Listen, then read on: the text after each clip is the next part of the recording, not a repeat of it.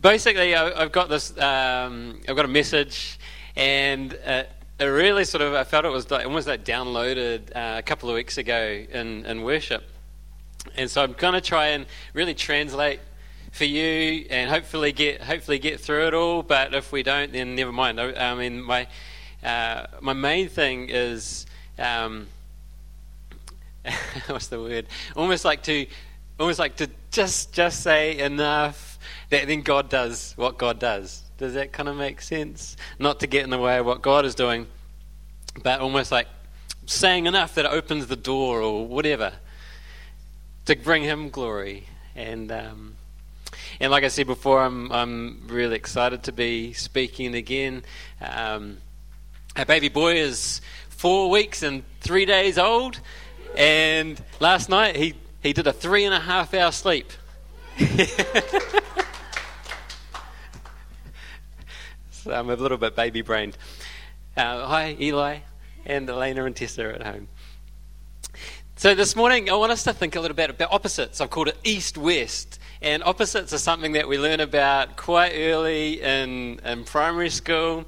Uh, it's sort of like the classic opposites uh, light and dark. Maybe you want to call out some opposites you can think of light and dark, plus and minus, hot and cold, day and night, good and evil, sweet and sour, happy and sad. Pardon? I can't even hear you, Stu. oh, that's right, the Jedi and the Empire. Tea and coffee, um, salt and pepper, stretching the limits of what's an opposite, eh? Um, Aucklanders and the rest of New Zealand. Uh, and then there's this one, East West, East West, and the and the song we sang a song a few weeks ago, and it goes, um, "The Lord is gracious and compassionate." You know that one, "Lord is gracious and compassionate, slow to anger and rich in love," and it has this line, "As far as the east is from the west." And it, oopsie daisy, you see there, I googled it. The opposite of east is west. You've got to make sure you got your facts straight, hey? You do in this world. Pardon? yeah, I know. I wonder how many people have Googled that. Anyway, I have. I'm one of them. Anyway, Psalm 103, 103. Psalm 103, 12. As far as the east is from the west, so does so far does he remove our transgressions from us. That's the English Standard Version. Okay, different translation, the NLT, New Living Translation. It says, He has removed our sins as far as us as the east is from the west. That's pretty far. Passion Translation. Farther than from a sunrise to a sunset. That's how far you've removed our guilt from us. And, uh, and the message says a similar thing. And as far as the sun rises from the sunset, he has separated us from our sins. So they're all saying the same thing, aren't they? East, west, sunrise, sunset. This is we're talking about opposites. We're talking about taking the things, our transgressions, our sins, and, and separating them as far as, as far as is possible. As far as is possible.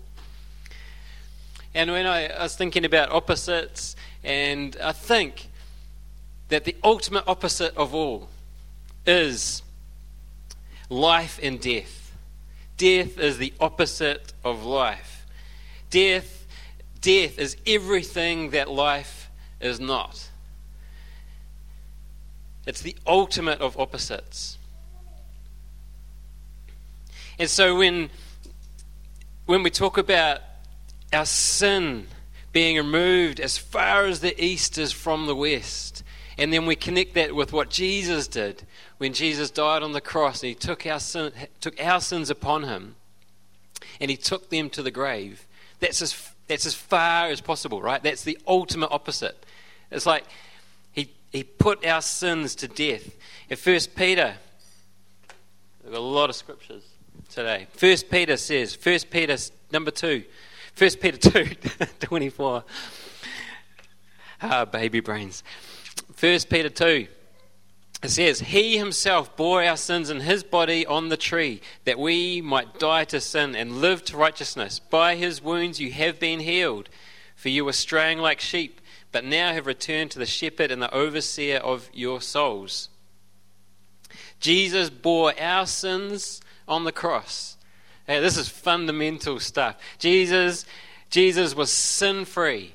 Jesus lived his whole life without doing anything wrong, completely in alignment with the Father.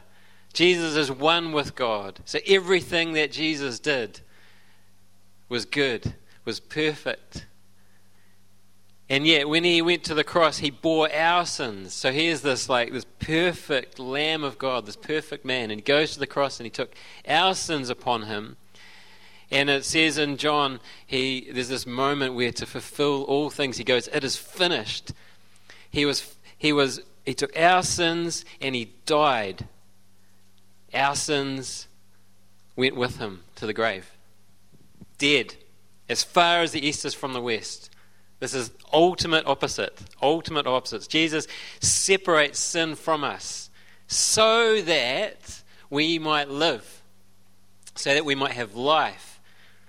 He removes our sins from us so that we might have life. He took our sin to the grave. He put our sin to death.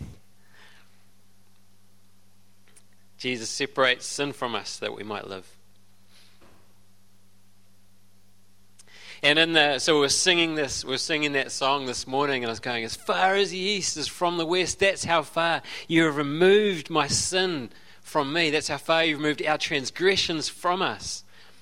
And then I was reminded of how, um, of the scripture where it says Jesus is uh, sorry, the scripture says that the, the Word of God is living and active. And we know that the Word of God is Jesus. And the scripture comes from Hebrews 4. 12.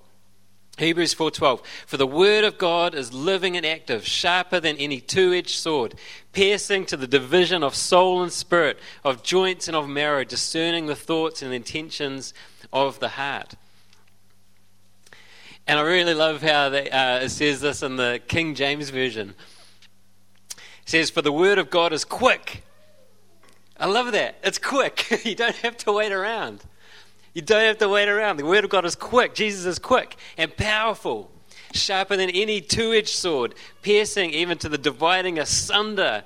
When I was writing my PhD, I tried to use the word asunder, and my PhD supervisors wouldn't let me. They said it was too old fashioned. But it was like this. dividing asunder. Like it's actually like taking us. Imagine this. Like, do you remember Ginsu? Those really really sharp knives. Anyway, you take your Ginsu 2000 and he can chop a can in half. With the Word of God, Jesus, He is the sharp sword and He, and he separates the sin from us so deeply, so powerfully, so quickly that it's completely removed, utterly removed. Piercing even to the dividing asunder of soul and spirit, and of joints and of marrow. And the Word of God is a discerner of the thoughts and the intents of the heart. So Jesus is the living Word of God, and He removes from us the things that lead to death. Sin is, sin is what leads to death. sin is what leads to death. And Jesus died for us to have life. He died, and in His death, He brings about the ultimate separation of sin from our life. Because Jesus, who is God, God doesn't want us to die doesn't want us to die. All through the scriptures, you read it over and over. He doesn't want us to die. He wants us to live and to have life. So um, we know that at the beginning, at the beginning of the story, right at the beginning of Genesis, God made this beautiful world, beautiful Garden of Eden, and uh, and He placed in it Adam and Eve, and He goes to them. You can have anything you want. You can eat from anything you like, but you're not, going, not allowed to eat from the tree of the knowledge of good and evil. The day that you do that, you'll surely die. And for some crazy reason, they were deceived and they ate from the tree of the knowledge of good and evil. And so at that point, this is sin, right? And sin, sin results in death. Well, the way that Genesis describes it is they weren't allowed to eat from the tree of life anymore. So they were sent out from the garden. And at the gate to the garden, it says in Genesis that a cherubim, which is a kind of an angel, a very powerful angel, was placed at the gate. I'm going to turn right to it, okay?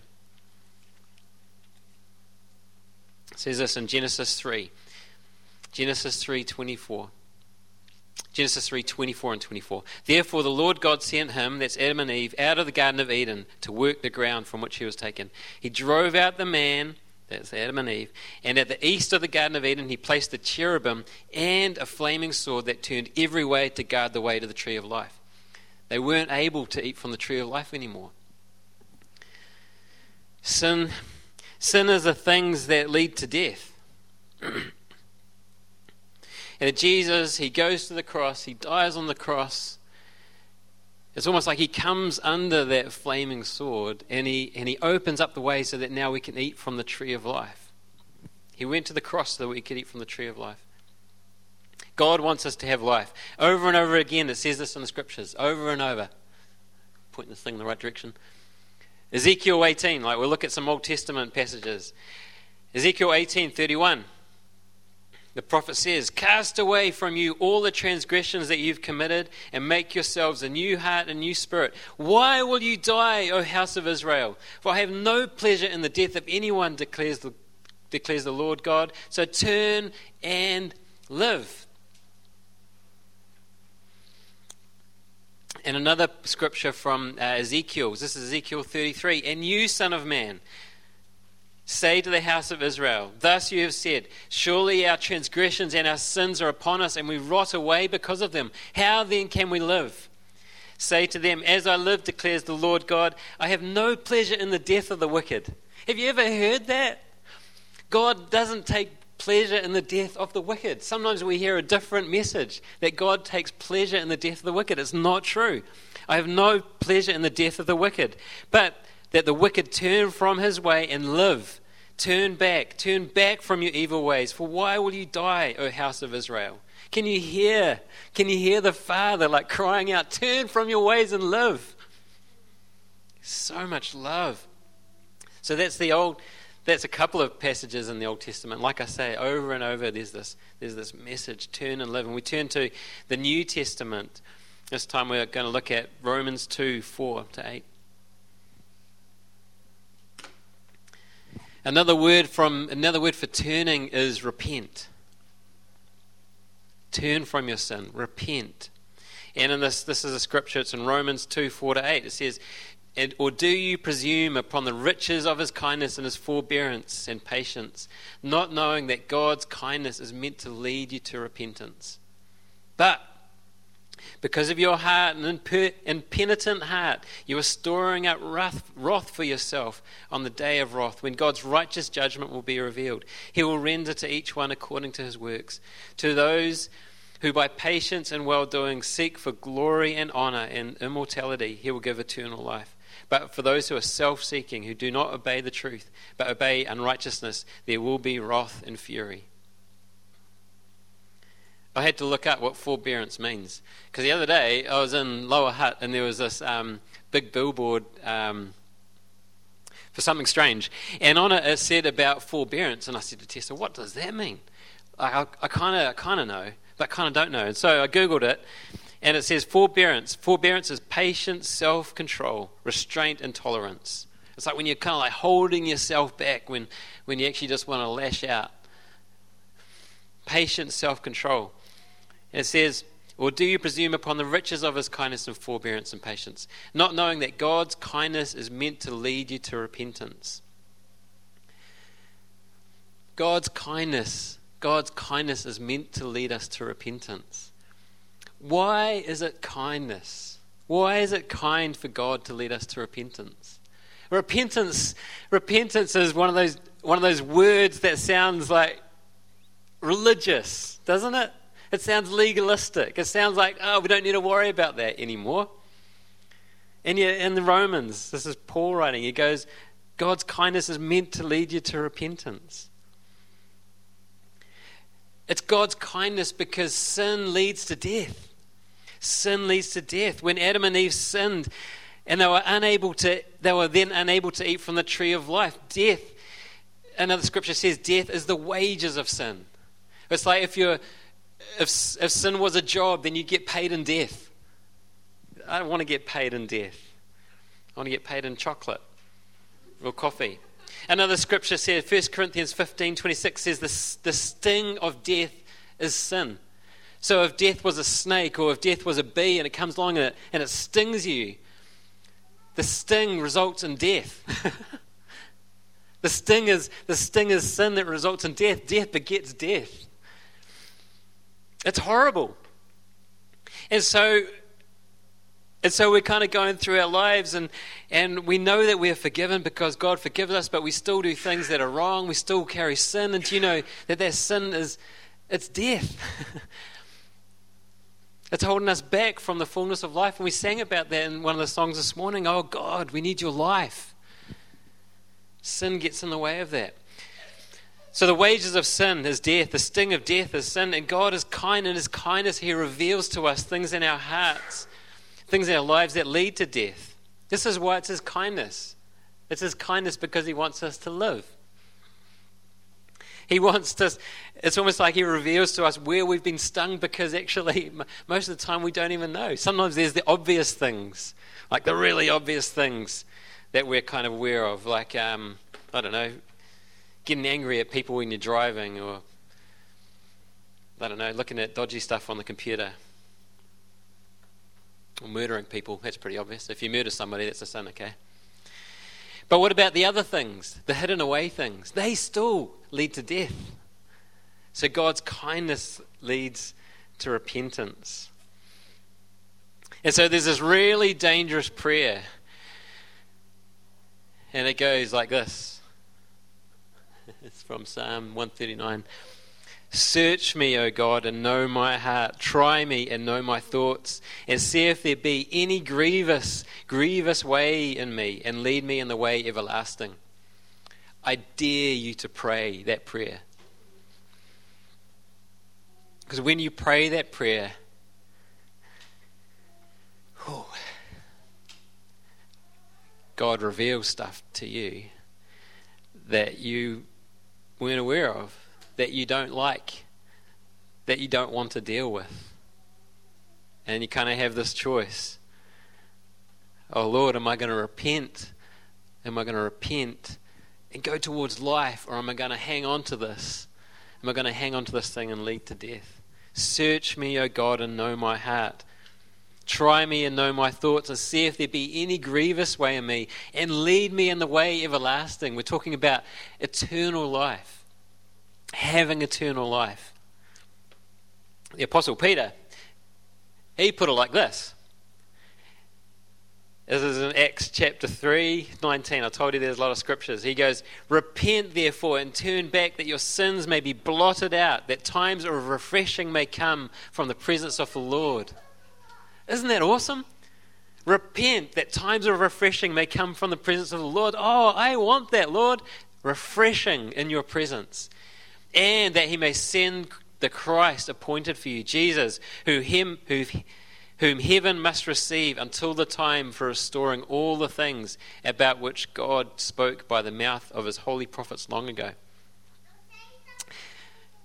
This is just a, I don't know, like we've always got to hold these things with, with the promise at the end of it, eh?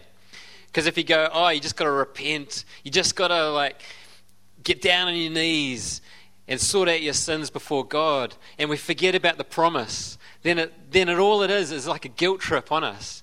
But you look to the fullness of that and you go, Lord, I want this part, I want this thing out of my life, whatever He reveals to you. I want this thing out of my life because the promise is times of refreshing, the presence of the Lord, life, life, joy, peace, the goodness of God. And the Apostle Peter He's talking from experience. He t- he's talking from what he knows. What do I mean by that? Okay, I love uh, one of the things I really love about the New Testament is how you have uh, you have the Gospels, and in the Gospels you have these stories about people, and it's from sort of one perspective. And then you also have these letters, and sometimes you hear about things from another perspective. The same people. And one of those people was Simon, also known as Peter. Simon, who was called Peter. In John 18, I don't have these scriptures up on the slide, so hopefully you've got your Bibles. If you turn to John 18. And we have in this scene, we have um, Jesus has been arrested. And he's, uh, he's on this, just this fake trial, right? He's been taken to uh, the high priest's house in the middle of the night. And some of, uh, some of Jesus' uh, followers, they, they, they, they follow him to see what's going on. And one of those people was Simon, Simon Peter. And it says, uh, I'm just going to read it. This is um, John 18, verse 15. Simon Peter followed Jesus, and so did another disciple. Since that disciple was known to the high priest, he entered with Jesus into the courtyard of the high priest. But Peter stood outside at the door. So the other disciple who was known to the high priest went out and spoke to the servant girl who kept watch at the door and brought Peter in. So now Peter is in the courtyard, right? He's allowed in. The servant girl at the door said to Peter, You also are not one of this man's disciples, are you? He said, I am not. Now the servants and officers had made a charcoal fire because it was cold, and they were standing and warming themselves. Peter also was with them, standing and warming himself. So you can imagine, can you imagine the scene? This big, this big house with a courtyard, and it's a bit cold because it's the middle of the night, and they've got a brazier, right, filled with charcoals and fire, and they were kind of standing around the fire, warming themselves. Peter, Simon Peter, who'd been following Jesus for probably a few years, had even, had even made the declaration, You are the Christ. Had even said, I will follow you. I'm going to lay down my life for you. And now he's around this charcoal fire and he's going, Don't know him. Denying Jesus. And he does it two more times. Jesus said to him, You're going to deny me three times before the rooster cries, before the rooster crows. And this is what happens. Simon Peter, he's, he's surrounded by these people. Who knows what he's feeling? Fear? Yes, I'm sure he's feeling afraid. Fear for his own safety? Yes, I'm sure he's feeling that. So he's distancing himself from Jesus, going, Nah, I don't know him. And he denies Jesus three times. I don't know him. I'm not that man. I'm not one of his followers. And then, if you've read the story, you know that uh, as soon as he denies them that third time, the rooster crows. Cock a doodle doo. Okay, we jump ahead into chapter 21.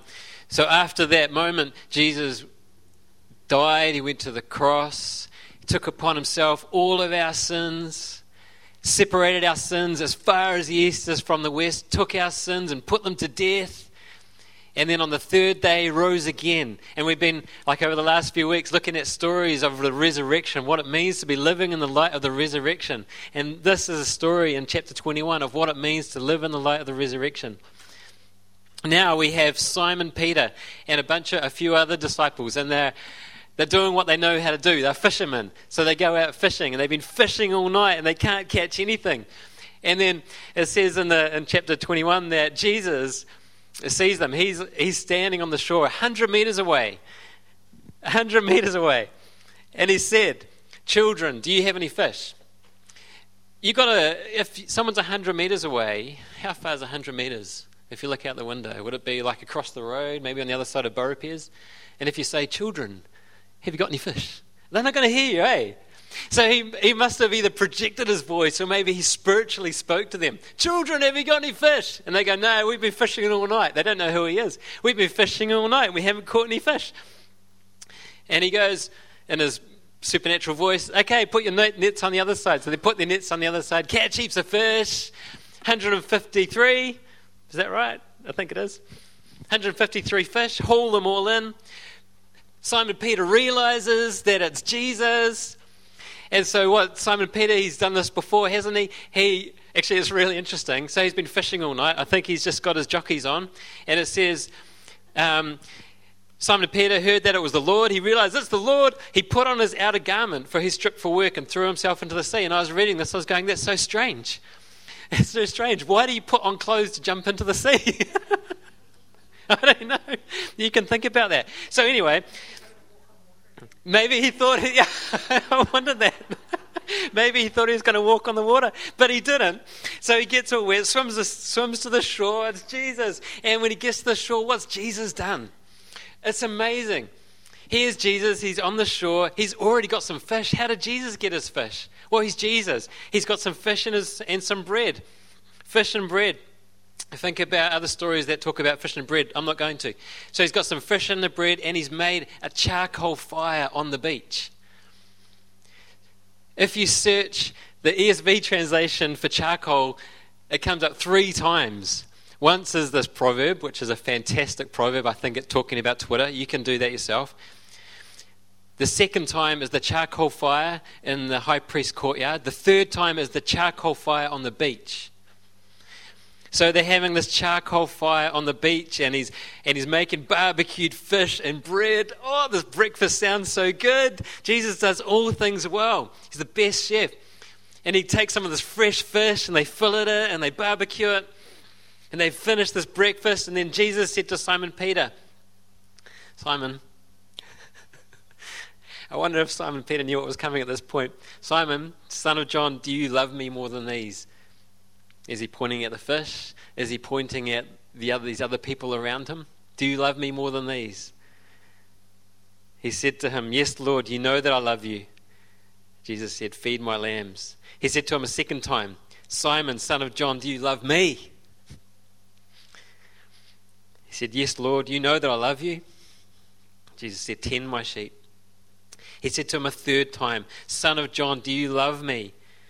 Peter was grieved because he said to him a third time, Why do you think he was grieved? He was grieved because he realizes that Jesus is now bringing to light his denials. Three times Peter denied Jesus. Three times Peter essentially said, I don't know him. And now Jesus says to him a third time, Do you love me? And he said, Lord, you know everything. And you know that I love you. And Jesus said, Feed my sheep.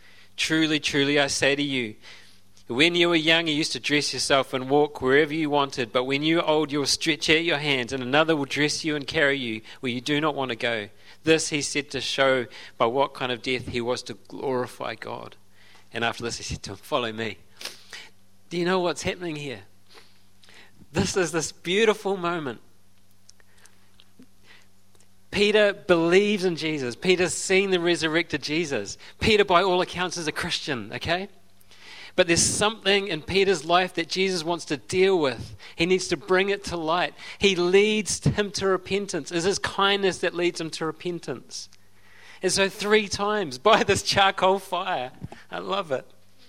The charcoal fire on the beach with fish and, fish and bread, Jesus restores Peter to life. It's a resurrection moment.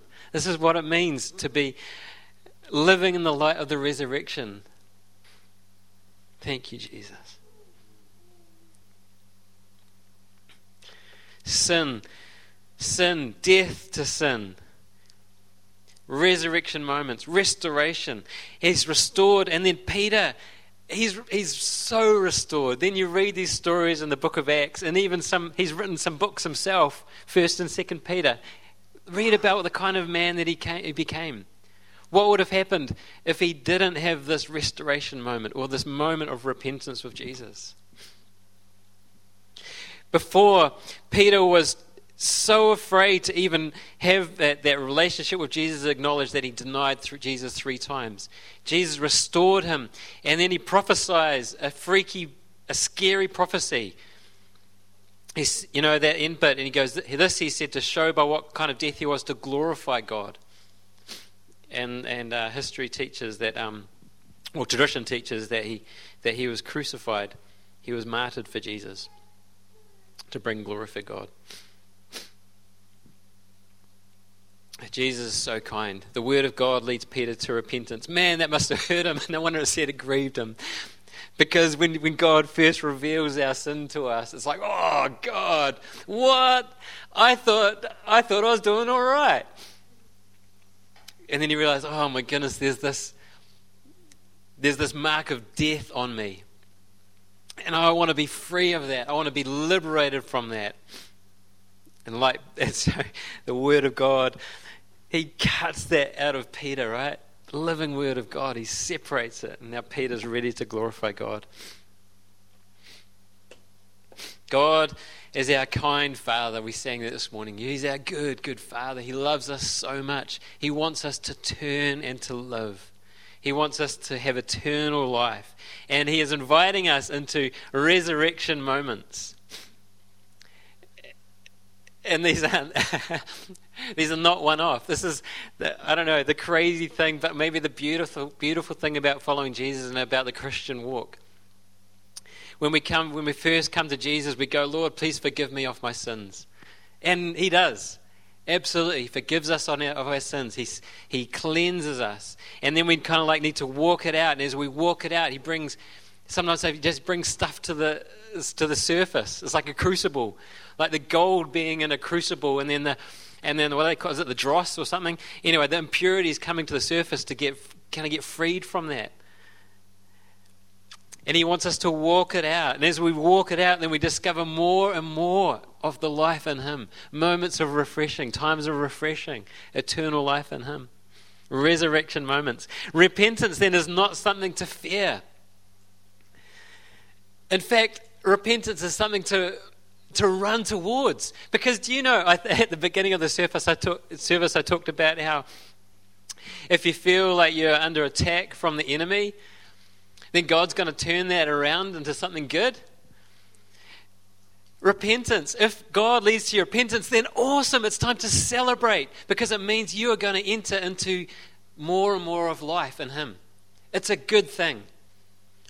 If you find, you know, you go home this afternoon and someone does something to annoy you and you go, oh, you know, whatever.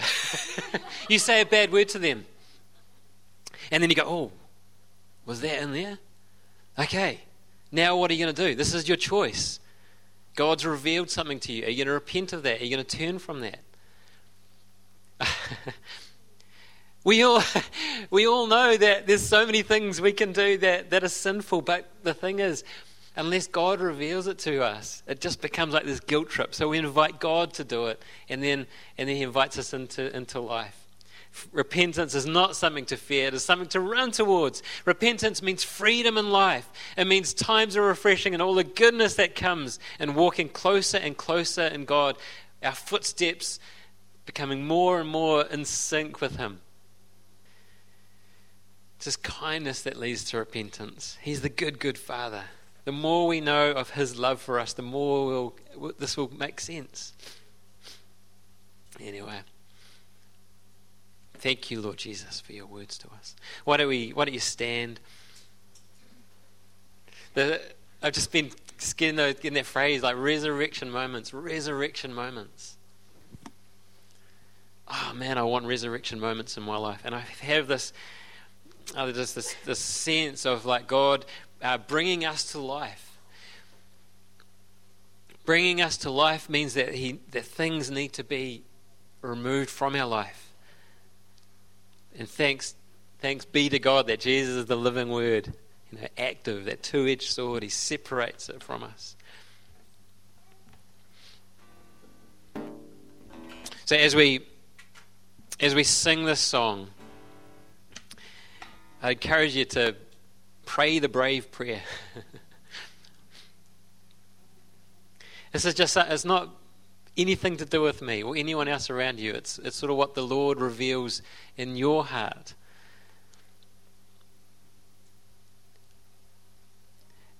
This space up the front is going to be going to be clear, and if you if you feel like you want to respond to what the Lord is doing, and going, God, I actually want this out of my life, then take steps towards the cross. And again, you're going to have to be brave.